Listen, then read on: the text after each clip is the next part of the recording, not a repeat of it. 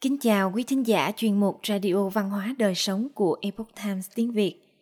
Hôm nay, chúng tôi hân hạnh gửi đến quý vị bài viết có nhan đề Tìm kiếm nhịp điệu bản thân để mỗi ngày trở nên tốt đẹp hơn. Bài viết của tác giả Barbara Danza do dịch giả Nhã Liên chuyển ngữ. Mời quý vị cùng lắng nghe. Xin chào bạn, ngày hôm nay của bạn thế nào? Đúng hơn là mỗi ngày của bạn ra sao? Từng đêm, mỗi khi ngã đầu lên chiếc gối êm ái, bạn cảm thấy hài lòng hay thất vọng với cách mình đã dùng thời gian và sức lực. Cách chúng ta hoạt động trong một ngày thường có sự khác biệt giữa mong muốn và thực tế. Chúng ta có động lực hơn, lập kế hoạch khắc khe, đạt báo thức sớm hơn và cố gắng thúc đẩy bản thân đạt được những thay đổi to lớn. Tuy nhiên, cách làm tận lực ôm đồm này thường không được lâu dài.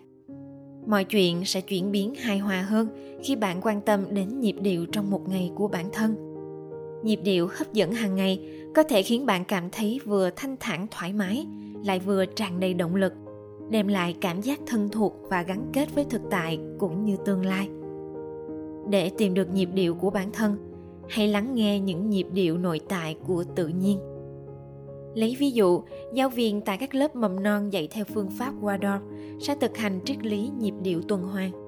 Được mô phỏng tương tự những nhịp thở, các hoạt động của học sinh được sắp xếp xen kẽ giữa vui chơi và nghỉ ngơi với học tập và sáng tạo.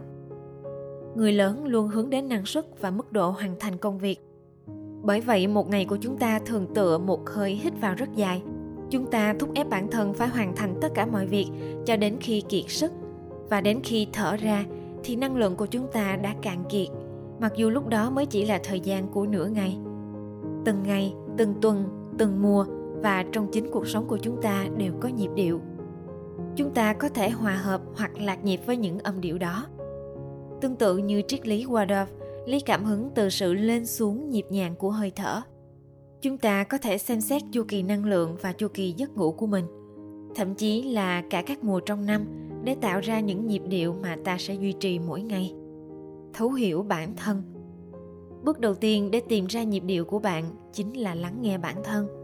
Nguồn năng lượng, đồng hồ sinh học và nội tại, hay còn gọi là nhịp điệu sinh học. Khoảng thời gian nào bạn cảm thấy tinh thần sung mãn nhất trong ngày?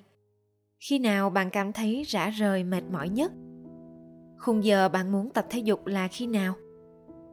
Lượng thời gian ngủ lý tưởng của bạn là bao lâu? Khi nào bạn cảm thấy ý tưởng dồi dào nhất? Khoảng thời gian nào bạn muốn nghỉ ngơi và nạp lại năng lượng? Hiểu được sự thay đổi cao thấp tự nhiên của năng lượng trong ngày có thể giúp bạn sắp xếp thời gian hiệu quả, giúp điều chỉnh các hoạt động sao cho hài hòa với cơ thể.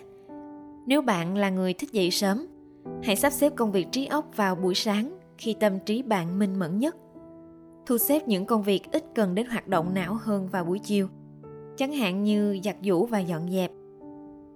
Như vậy chúng ta sẽ tận dụng tốt thời gian của mình trong khi vẫn để bộ não được nghỉ ngơi. Và nếu bạn mệt tới mức không thể giặt giũ được, có lẽ đã đến lúc bạn nên chập mắt một chút. Quan sát nhịp điệu tự nhiên của cơ thể một cách khách quan sẽ giúp bạn có một ngày làm việc trôi chảy và hiệu quả hơn rất nhiều một trong những lý do khiến việc quản lý thời gian không hiệu quả, trái với mong muốn, là do kỳ vọng của chúng ta không thực tế. Chúng ta thường đặt kỳ vọng quá cao về những điều có thể làm trong một ngày, nhưng lại đánh giá thấp những gì có thể thực hiện được trong một năm. Khi bạn điều chỉnh những công việc phù hợp với nhịp điệu hàng ngày của mình, bạn thay đổi cả các kỳ vọng của bạn. Việc đi bộ 10 phút mỗi ngày sẽ tốt hơn là 45 phút mỗi tuần. Viết một trang sách mỗi ngày và đến cuối năm, bạn sẽ viết được 365 trang. Hãy cho bản thân một khoảng thời gian nghỉ ngơi và trân trọng với những thành quả nhỏ nhất.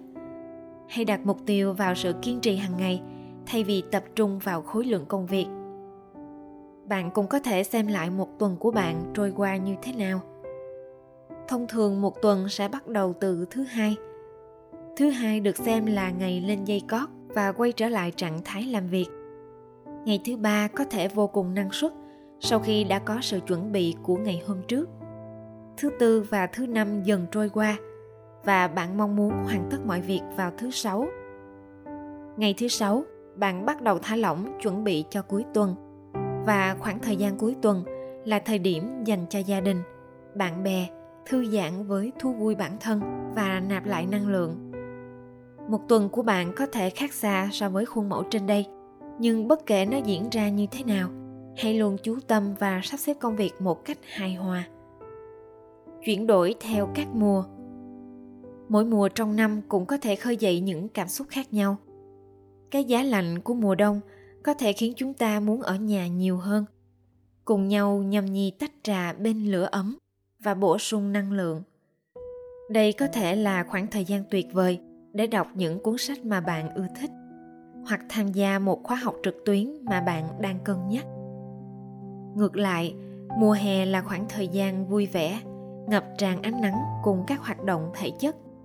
Đây là lúc bạn có thể tăng cường tập thể thao, thực hiện hóa một dự án hoặc gặp gỡ những người thân yêu.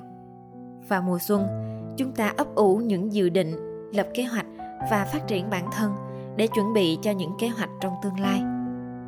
Khi mùa thu đến chúng ta thường thu thập và gói ghém mọi thứ, gặt hái những thành quả lao động của mình. Mỗi một mùa đều đem đến các bài học về cách sử dụng thời gian và sức lực một cách hiệu quả. Bởi vậy, nếu như một ngày của bạn diễn ra không như mong đợi, hãy quan sát và lắng nghe thiên nhiên để điều chỉnh nhịp điệu bản thân hòa hợp cùng vạn vật. Quý thính giả thân mến chuyên mục radio văn hóa đời sống của epoch times tiếng việt đến đây là hết để đọc các bài viết khác của chúng tôi quý vị có thể truy cập vào trang web e itviet com Cảm ơn quý vị đã lắng nghe, quan tâm và đăng ký kênh. Xin chào tạm biệt và hẹn gặp lại quý vị trong chương trình lần sau.